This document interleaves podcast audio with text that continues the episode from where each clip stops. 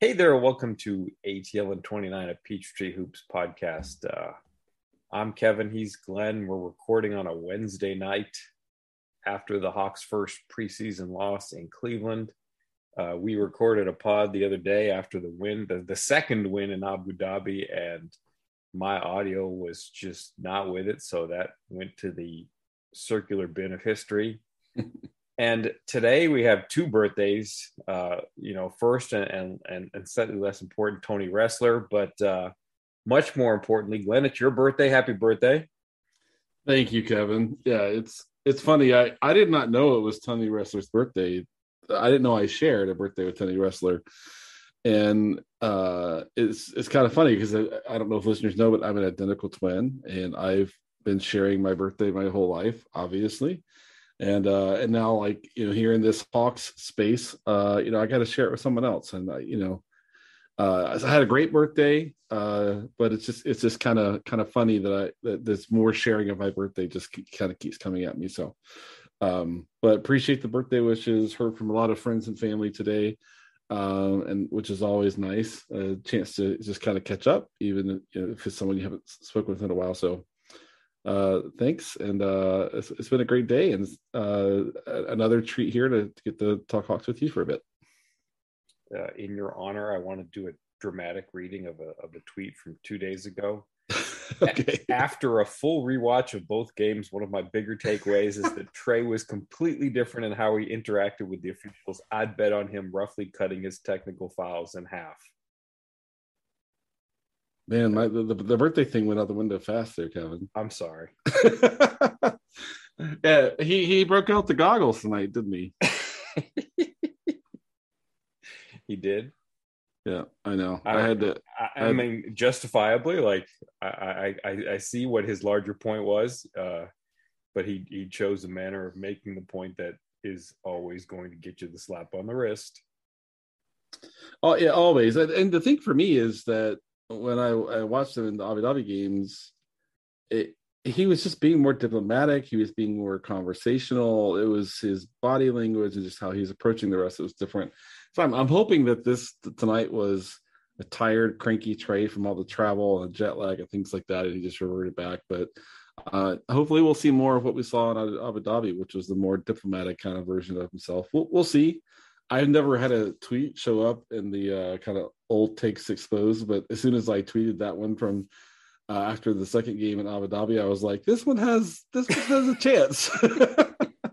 no, I I agree with you. Like, I, I could see tonight being sort of the low energy, cranky pants, and honestly, like you know, the, one of the one of the pros about the Dejounte thing, you know, in pairing him with Trae is that I, I, do think it sort of just saves his energy. I think you know that the the complaining to the officials is a is a symptom, not a cause. But like, you know, it, if he has better energy, uh, that that can show up in a lot of different, various weird ways.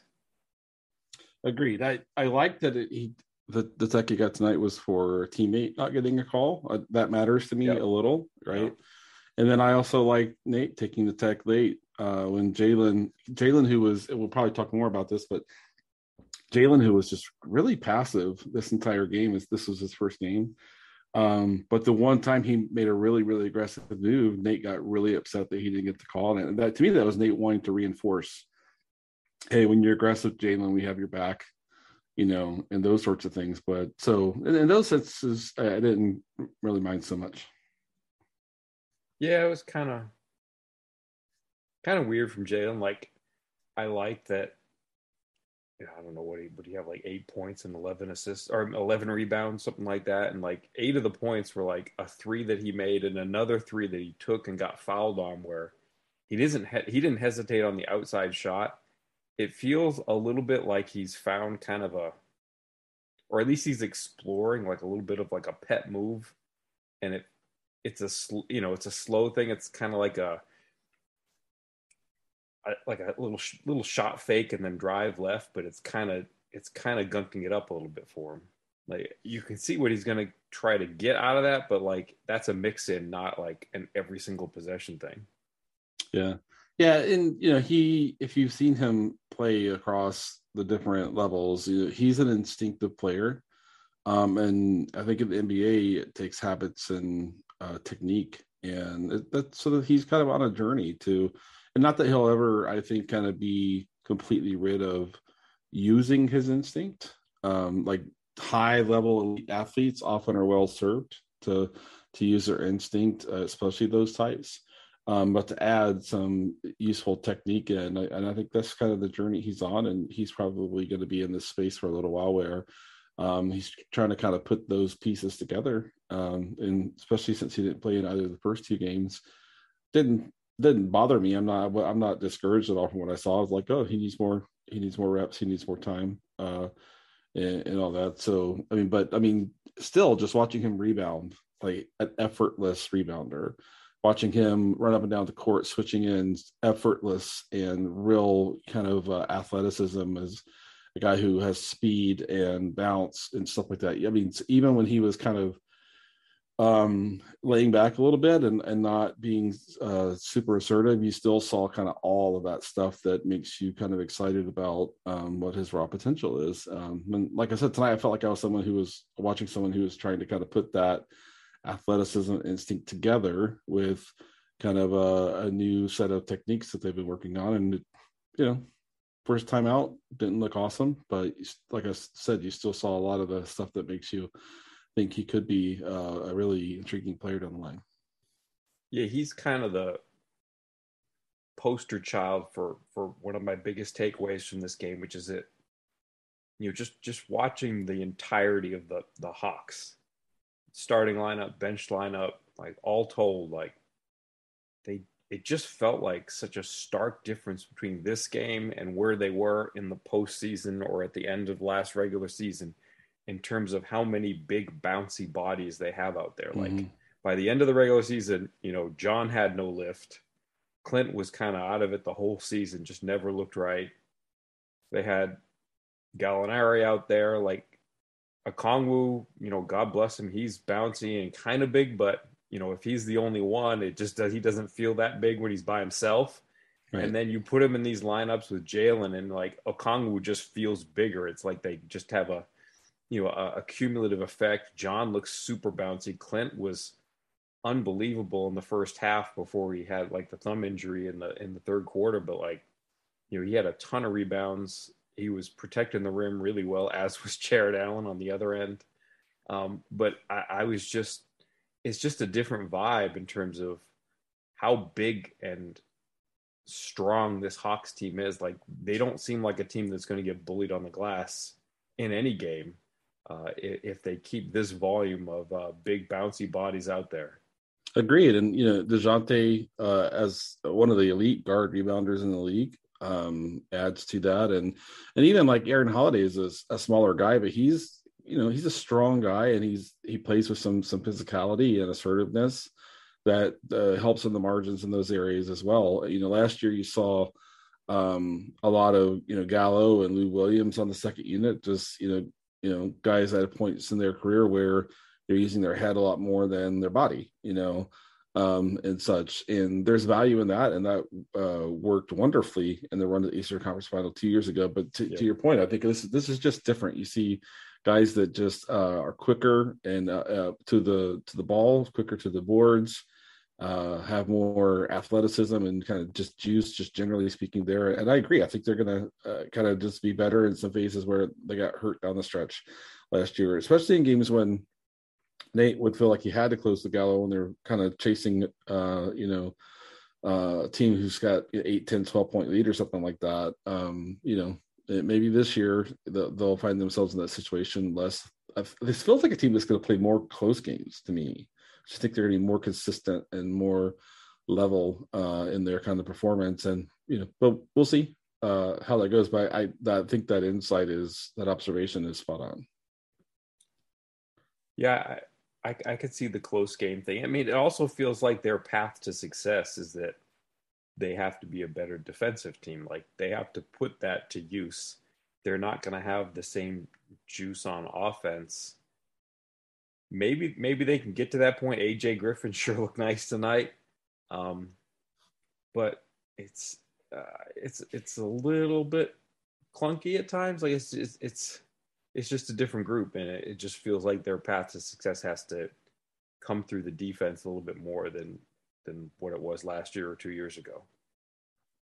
Yeah, agreed. Um, yeah, they they they won't be able to kind of uh, put on the Florida lineup with a whole lot of shooting like they could when we. I mean, I said before, Gallo is probably the best shooter at his position in the league. Still, you know, to me, all all aspects of shooting accounted for. Um, and so, you know, if they are trying to chase, uh, you know, a game uh, with the deficits, it's going to look differently because they just don't have as much shooting to put out there. Um, but that said, like Trae can put the offense on his back if you're getting enough defense, you know, um, and they should get uh, better defensive play. I, I I think that's been the thing that's been most consistent across these three games. It's been just uh, you know they look tired. They look they didn't have you know fully have their legs in game three this evening, um, but still like I, they're just tighter, uh, more connected, tighter, and and they they, they look like everybody on the court knows you know the scheme, the spot they're in, where they're supposed to be, where they're supposed to show up with help, what their angle is supposed to be, what their spacing defensively supposed to be. That's just a lot tighter than it was really uh, last year. Um, and so I, I, I, it is going to be interesting to see. Like for me, the, like the big question I have, if you ask me, what's the one big question you have heading into the season is, can they get the league average on defense? You know, seems like a high bar. That's a, that's a lot of ground to cover from last year. That's a lot of improvement. Um, but I think getting from say around 25 to 15 is not as hard as getting from like 15 to 5, you know.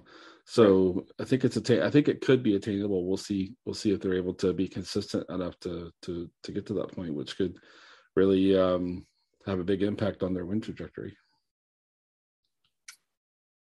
What what did you see from the defense scheme wise here? This is a question that I asked you in the episode that's lost to history, but you know, we mentioned after the first game that playing against Giannis is is a little bit weird because you have somebody like Clint Capela trying to guard the Bucks' primary ball handler in a lot of situations, and that changes what your defense looks like. They got to play a little bit more traditionally in the last couple of games. Uh, you know, what did you see in, in game two against the Bucks, and then again tonight, scheme wise against the Cavaliers, and what did they do, and how well did they do it? Yeah, so game one, like you said, was a lot of uh, playing through Giannis. Game two was, was still putting Clint on the perimeter with spotting Brook Lopez up, you know, some. So still kind of getting the Hawks big away from the paint uh, a good bit. Tonight, like you said, Jarrett Allen, uh, Robin Lopez, uh, more traditional type offensive fives there. Um, you know, to me, I think the biggest thing is very little switching. Um, they did some switching, but uh, you know, not much switching, very selective switching is the way I would describe it. Fighting over screens, chasing over screens, uh, the big man helping uh, kind of cut down that angle of this of the ball handler, the opposing uh, ball handler getting that screen angle. Uh, and so just really trying to take space away around ball screens with uh, you know both the big man and the and the guy chasing the um, the player getting the screen. And so just a, a, lot of them really managing angles and space at the point of ball screens. Um, and then um, you know a lot of a lot of good weak side and off ball help, uh, good presence, good timing, good you know good consistency being the right spot. So they they look to me kind of more like um, I remember you know seeing the Hawks play the Knicks specifically, where they use scheme like like perfected a certain a few certain kind of scheme fundamentals in that series to beat the Knicks you know, in the playoffs two years ago. And this looks more like that to me, where everybody knows their job, everybody knows the scheme, uh, and um, and they're just kind of showing up in a more connected connected way. Now we we both know Nate talked a decent amount about switching um, in the off season, so we'll see if they get to that uh, in the regular season. It, it, could be that this is their what what a, a, coach might call their base defense that we've seen in three games here, mm-hmm. where they don't want the switching to be kind of in the in the normal baseline that they kind of fall back on. Um, you know, switching to some coaches mind switching is cheating. You know, um, you know, I think that's a real thing, especially for kind of um, you know, uh, kind of veteran coaches like Nate and guys from his era and things like that. Uh, and so I mean, he just may not want to give them that crutch. Uh, you know, in his mind, he might use the word crutch there. Um, but I think we're I think we're going to see matchups where switching has to be uh, kind of what you do. So that's interesting to me. But you know, they just look stronger, more solid on that end. We'll see how much of that kind of carries through into a real game. Yeah, one thing that stuck out to me was and this is specific to the Cleveland game. I guess DeJounte didn't play in the second Milwaukee game either, but um, it's not that they're not trying. You can you can physically see them in a lot of cases trying to work it out on the court, but uh, it feels like Trae and Dejounte need more reps together on defense. The, the, tonight, it felt like they were trying to sort a lot of things out, and and it's not to put it all on one player or the other, but that you could you could just kind of see them a lot of times, you know, try to sort out who's going to go where. Am I going to go here? You're going to go there, and they just both go to the same place. right. Um, there was one early where, you know, Trae was essentially, you know, guarding two on the weak side of the uh, on the weak side of the play, and you know, it's like an X out play, and he kind of had to go to the further one to get that out. And DeJounte was coming in behind and he should have crisscrossed with Trae and he didn't. And they both just went to the same guy. Um, there were some times where Trae would get screened and it was kind of a three man action, you know, with a big. And then they're trying to figure out, okay, which of the two smalls am I going to go to? How do I get there? And you can see Trae and DeJounte, they're they're not not trying. You can see them pointing, they're communicating. So those are all good signs, but like it's not instinctual yet in any way like they're they're not getting close and and that's something that they're going to have to work on. And both of them i thought you know tonight in the you know in, in the instances where the hawks were playing a lot of drop coverage it felt like you know they were just dying on the screen. Like they should have been chasing over and getting over faster than they were. Robin lopez was sneaking in with the you know the occasional questionable drift on some of his screens, but it just felt like they died on too many. And again, you know, that could come full circle to the where they tired from Abu Dhabi, but it, just seemed like their technique was landing them square in the middle of the screen instead of even having a chance of getting over it. Yeah, yeah, they um the the Cavs were doing some different stuff on the weak side for sure. Uh like the Bucks will empty out the strong side and kind of stack three three guys on the weak side to take the defender from the strong side corner away out of the play. The Cavs don't ever do that, right? And so this was a, a massive scheme, offensive scheme difference to account for. And then on top of that, it, I'd you know, it'd be interesting to hear the Hawks, Trae or Nate or whoever talk about like what did you expect coming into the game because the Cavs basically played four out the whole game, which is not was something they did at, at all last year unless Kevin Love was in the game. You know, and Love didn't play tonight. Mobley didn't play tonight. Um, you know, and so they didn't have kind of their traditional kind of two big lineup where they just kind of kill you, you know, down close to the rim. Right. Um, and so, you know, I think a part of it tonight was also was like, what are the Cavs going to do on offense? You know, because they, uh, I guess we would stay say that, um, you know, who would we say started at the four for them? Um, I guess Lamar Stevens was, was playing the four mostly. Uh, yeah more than a Okoro was, I think. And I then think so. that's that's probably fair. And uh, and then the your your favorite uh, big uh, quasi big man out of Virginia played a lot of four uh, tonight. Um, he, he looks bigger and stronger. Like I was I was impressed. Like I think he's filled out his body a little more, which is going to help him uh, go and he, a long way. And he's he's just a more fluid basketball player too. You could tell he's been working. Um, you know, I mean, at Virginia he was um kind of a an energy big, right? Mm-hmm. When you say that, but but now he looks like an actual skilled basketball player. So I, I think he has a future in the league, you know. Yep. So um, but yeah, it. But I mean, I do think the Cavs were running like like more traditional four out stuff that most league is running. But what was maybe a little bit unexpected of that is that that's not what they ran at all last year, uh, or really, really much of the last two years, but especially uh, last year. Um, but yeah, like the the the Bucks will stack the weak side. The Cavs will spread you out, put shooters in this, both corners, and kind of go and then put a ton of pressure on the rim and kind of go from there. So it was, it was a big change, but as we all know in the regular season, you know, game to game to game, you have three, you know, three games a week, sometimes four games a week. You're gonna, you know, have to uh, see very, very different kind of schemes. But um, in a preseason where you have key guys sitting, it, can be hard to know what you're going to see offensively. But yeah, I think I thought what I saw tonight made me feel like Nate was just challenging them with their energy and their effort and their competitiveness on defense. And I thought that, you know, in the third quarter when they got, uh, you know, took the lead back and all that, I thought they were leaning on their defensive play, which it's not something we could really expect out of, you know, last year's team. Yeah. Yeah. Uh, are, are there other things you want to discuss? Oh, I mean, uh, you mentioned, I think you mentioned AJ earlier. So yeah, we got to talk about um, AJ Griffin. Yeah. I mean, I mean, especially in, in his first game. So, uh, game two there, um, I was really surprised. His team defense, his help defense. His, I mean, he was really showing up in the right place a lot, knowing what he was doing, um, which I didn't, you know, quite expect. Um, it's hard to know after watching him at Duke for half a season. Probably is about what he played. Um, but then also you're reminded, you know, he's the son of a prominent assistant uh, coach in the league, and that's probably part of it too. And then on offense, I mean, I think we I think we all expected him to be a, a good shooter.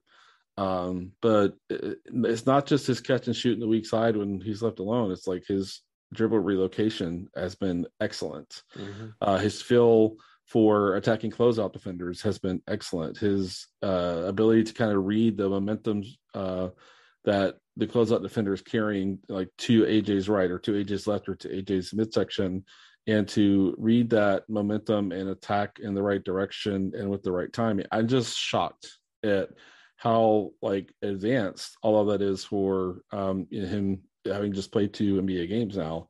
So that's you know that's really encouraging. He's on, on defense. He's um, on the ball has a ways to go. That's not surprising. You know, uh, there is no level of play apart from the NBA that will prepare you for what you're going to see out of NBA creators, NBA initiators. So he just needs time and reps to learn, figure out how urgent you have to be depending on ball with footwork, uh, showing up, the angle, recognizing kind of what the the guy you're guarding is trying to do and stuff. So, but as a help defender, as a team defender, really exceeded my expectations. Um, past you know other areas besides shooting on offense really exceeded my expectations. So I I, I think he's going to be able to give them some reliable minutes this year, and he's going to help them uh, uh, more so than I had any idea before I watched these two games. I, I'm maybe a little lower on like. I mean, I guess it depends on what scale you're using. Like I, I thought there were a couple of plays where he got a little bit lost on defense. Um, but yeah. Uh, mean tonight? Yeah. Yeah. Well, tonight was him and Jalen on together, and I think that was that's true. I think that was difficult. That, that that's true. Eh, but and it's funny. It's like in terms of team team defense, like them being together uh, is a negative. But you know, one thing that I think them being together is a positive is I think AJ can be a better rebounder than than maybe what was projected for him in the draft. You know, when when when teams have to worry about Jalen and Onyeka doing stuff on the offensive glass, like he can just kind of you know sponge up the occasional long offensive rebound just because there's so much attention going to them. Like you know, going back to the big bouncy bodies, like you know they just you you get an exponential effect, I think, when you put multiples out there because they draw attention and and when he's out there with Jalen, it feels like every rebound the Hawks have a, a decent shot at because uh, you know they're they're worried about boxing out other players, and, and when Griffin's out there, I think he can benefit from that. He, he's he's strong and he he has a, a, pretty good knack for the ball. It seems like. Agreed. Yeah. Agreed. I I think um yeah, I think the one takeaway is that if Nate's idea was to play AJ and Jalen kind of together as a part of the second unit, that I think that's going to be right for right now. Uh, that's going to be almost impossible defensively. Um, c- can they kind of get that sorted out in say a month or a month and a half? Perhaps. Um, am I making too much of the first time those two guys have been on the court together? Perhaps, you know. um, right. but but Jalen was rough last year, and I I just know in game two, AJ without Jalen, AJ was in the right place all the time, knew what he was doing. When he was playing with experienced guys, he was playable on defense, um, especially as a help team and team defender. Tonight, you know, it was it was rougher, um, but maybe there's a way to um, not have the those two be on together for a long, long time and still have them both part of like 11 man rotation or you know if that's the right number to have them both in it you know and such. So it'll be yeah it'll be interesting and we'll kind of kind of see how that shakes out. But you know if, if there's a goal of playing those guys together a lot in the second unit then there's some work to do um and we'll see how how quickly they can kind of progress that. All right. Any, JC, uh, yeah just jc the shot looks good I mean, he looks like old JC to me, and that, that's really encouraging, especially with no Gallo on this team. Um, to see him look comfortable, you know, firing, pulling the trigger, all that sort of stuff looks great. Um, I, a question I have for you on him is like, do you expect him to become more of a volume shooter this year? I mean, it's I mean the bar is set really low because he's been such a low volume shooter, but but I ask that because of the fact that we know there's just not as much cumulative shooting on this roster. So, do you think that they're encouraging him, or he's just going to kind of take it upon himself, or or kind of a blend of those two things are going to uh, kind of result in him, say, uh, increasing his three point volume by fifty percent or something like that? I think it's definitely going to have to go up just out of necessity. Um, you, you can kind of see they're they're not always burying him in the corner. They're you know you look at some of the the shots that they were getting for him tonight. You know they would initiate an action from the one wing, and they had him. You know, when when the Cavs kind of overloaded it on defense, he was there. You know, one pass away at the opposite wing, and you know they're giving him a lot of space to shoot, and he was using it. Um, it, you know, if it's if it sets up like that on a regular basis, yeah, absolutely. Uh, though those are good shots, and he looks comfortable taking them. He can use his size to to to get them up. I, definitely think that it goes way up this season. I don't know what success level he's going to have and what kind of percentage, but I almost undoubtedly the volume goes up. Yeah, and the, and the other part of that is Trae and Dejounte are going to be in the paint like all game, like every you know they're going to be in the paint constantly, you know, and that's going to collapse the defense and open up shots for him and whoever the three is, if that's Hunter or Justin Holiday or AJ, you know, whoever might be in the game, you know, with those guys. But I mean, Trae and Dejounte are going to be an absolute handful for other teams to try to keep out of the paint, and that's going to open up a lot of shots. Um, you know, and shot quality for a guy like Justin Holiday has a lot to do with like what you expect from him. He's not a, you know, a knockdown shooter, but you leave him completely wide open and collapse the defense, then you know his likelihood of making that shot got it goes up a lot. So, yeah, it's gonna be interesting to see kind of how um, you know John's usage and his shot profile kind of shifts a little bit uh, th- this year. Um, don't ever want to eliminate all of his work at the rim for sure, but you know that's something that both Clint and Onyeka are pretty capable of too. So yeah, it's, it's going to be interesting to see um, kind of how that how how all that uh, works out this year. But looking forward to a good season from John. I'm, I'm just happy for him and for the team to see him look like he's 100% comfortable pulling the trigger. You know, that hand has looked so bad, the fingers look so bad. It just kind of worried for him, but you know everything looks normal and natural, and that's a good sign. And even all of his work in the mid range shots are falling, uh, and he just looks like the the guy. I remember, you know, I you know I wrote the draft profile at Peachtree Hoops before when he was in that draft class, and just remember just being amazed at his balance and his touch. You know, even even back then at age twenty. Um, and still just still seeing a, lot of that. So encouraged by that. So I you know, I'm excited for the season to get started and, and kind of see what they carry into the regular season and see kind of where their defensive baseline is first five games or so. Uh, and go from there. Um, I think we've seen a lot of encouraging stuff. Uh, we'll see how uh, the encouraging stuff kind of sets them up for for the real games. You know, as we all know, kind of a soft schedule to start. Knock on wood. Don't want to take anybody for granted. And then after the first five, the next like what like I think thirteen or or so or seventeen or something. I don't know. It's yeah, it's something. Yeah, it's pretty like pretty rough. so um so hopefully it's a fast start for him. But yeah, I'm ready to get have any started. thoughts on a uh on a Jae Crowder trade and or a DeAndre Hunter extension that you want to share? Yeah, so I mean I can touch on both real quick. Um I think Jae Crowder would help them. I, I, I you know, anytime you're you're trying to accomplish what the Hawks are trying to accomplish, you fight for home court in the first round of the playoffs, you know, kind of get in range to compete for that.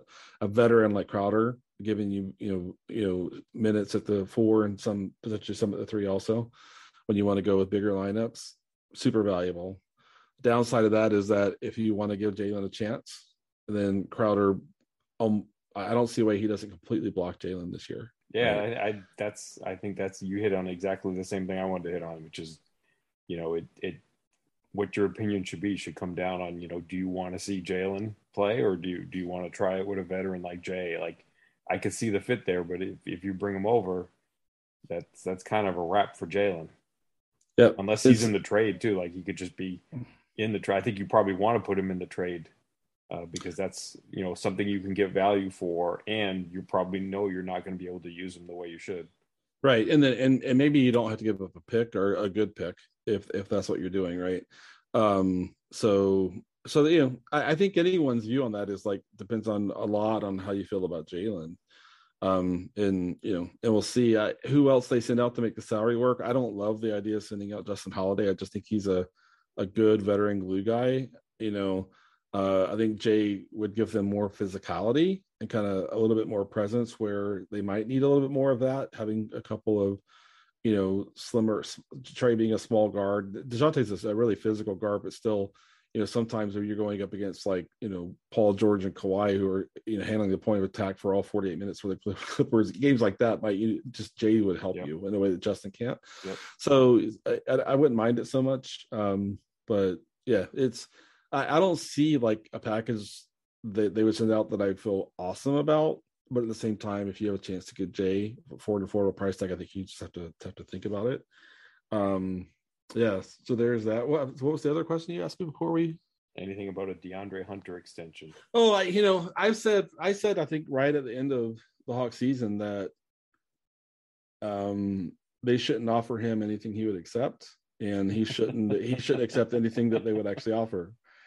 You know, so I, you know, for the, I, I'm sure the Hawks are kind of I would imagine, I should say, I would imagine the Hawks are fishing in that ninety million dollar range. You know, kind of like where they had JC for most of like what you know he was kind of uh, in that range.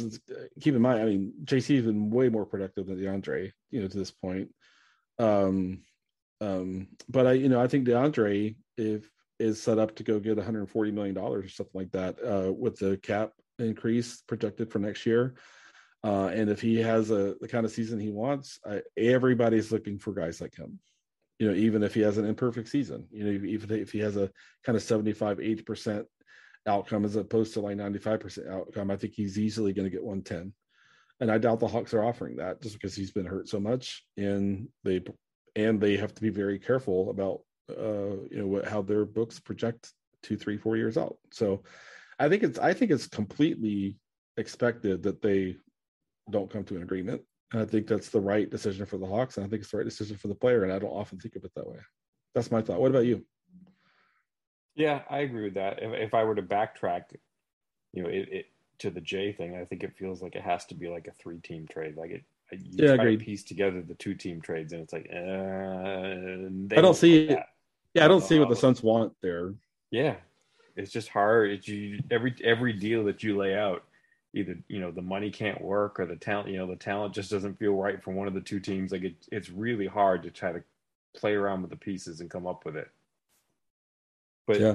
I agree with you on hunter. I i'd, I'd guess that it doesn't happen but we'll see. Yeah we'll see. Yeah. I think he would have to kind of um not be betting on himself to for him to agree to kind of what they're offering him. And you know I mean, sometimes teams will sometimes they'll put some sort of kind of uh conditional offer where you know this much is guaranteed and it, it could end up being a, a, you know higher level and maybe that's a middle ground they can find too but that seems unlikely but not impossible you know sort of like you know, if you look at the tyler herro contract and kind of look at how they modeled that to to be a certain baseline and with an upper end kind of outcome you know they could structure it like that and they could they could maybe work that out. But I, if I were DeAndre's agent, I would say bet on yourself. But I, I believe in him, and I would just say bet on yourself. That's what I would be saying if I were in his camp. All right. Well, I appreciate you uh, staying up late on your birthday to get this done. Yeah, well, I know it's a it's a one more treat uh, to my day. Appreciate the chance to to talk. Um, look forward to the last game on Friday. I bet we see the young people, young players a lot on Friday. I would imagine. Uh, but, but we'll see, and then the next week we'll get this thing going for real. All right, very good. Thanks, Kevin. Yep. Thank you, Glenn. Good morning. Good. How are you? Good. How, how would you say the chemistry was coming out of Abu Dhabi?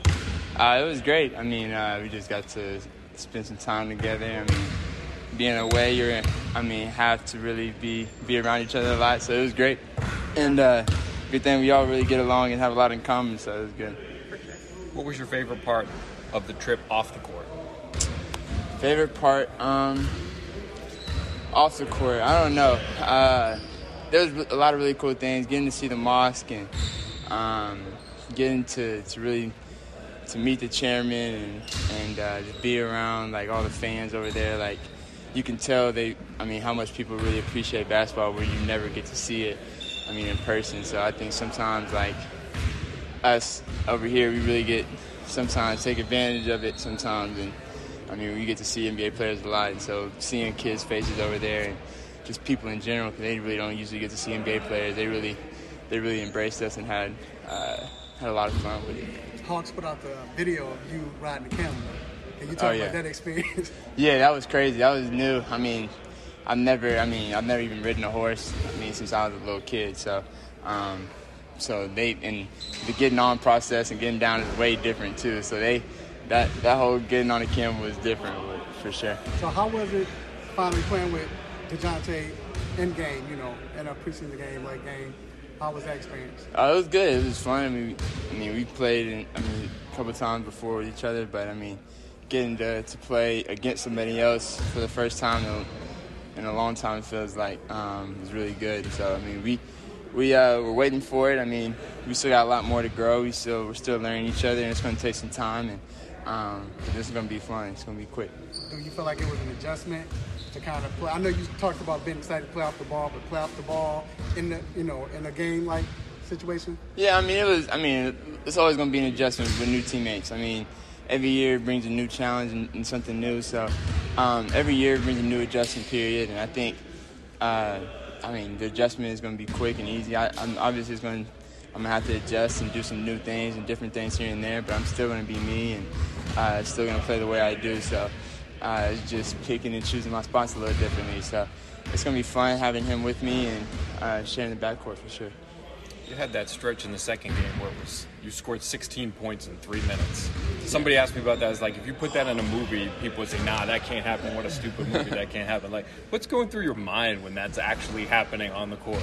Yeah, I mean, it's, it's I mean, it's, it's hard to describe it. It's like a zone like you're in, and like for me, it's just like I've I've been in that zone a couple times in my life, and um, I mean, I really wanted to go out there and have fun. And I think you get in that zone by having fun and being um, carefree and just out there, just letting the work speak for itself. Like I know the work that I put in um, is gonna is gonna show. So I think for me, I just go out there and have fun, and uh, you get in zones like that. So it's like a I just I just keep playing. I don't I don't necessarily think about it too much neither. Is is the left? I'm sorry. Is the left-handed floater like a, a new shot or something that you worked on in the offseason? Because I think we've seen you shoot it before, but it looked like you were taking the footwork to kind of lead up to it, and, and you took it in both games. I think. Yeah, yeah. I actually hit a couple. Uh, no, I've I've been able to do it. I think over. I mean, over the summer I've watched a lot of film. I, I didn't do it too much last year, but I know I I can do it. So I worked a lot on it this summer. I mean, it worked a lot on my left hand. Um, so yeah, I mean. I'm two for two on my left hand floater so far. I just got to keep keep working on it, but that's definitely something I've I mean I've had before, but I just haven't really been able to use it because I just haven't had as much confidence in it as I wanted to. So. That's my question. Oh, that's a good question. Thank you, Trae. Appreciate it, Trae. Yeah.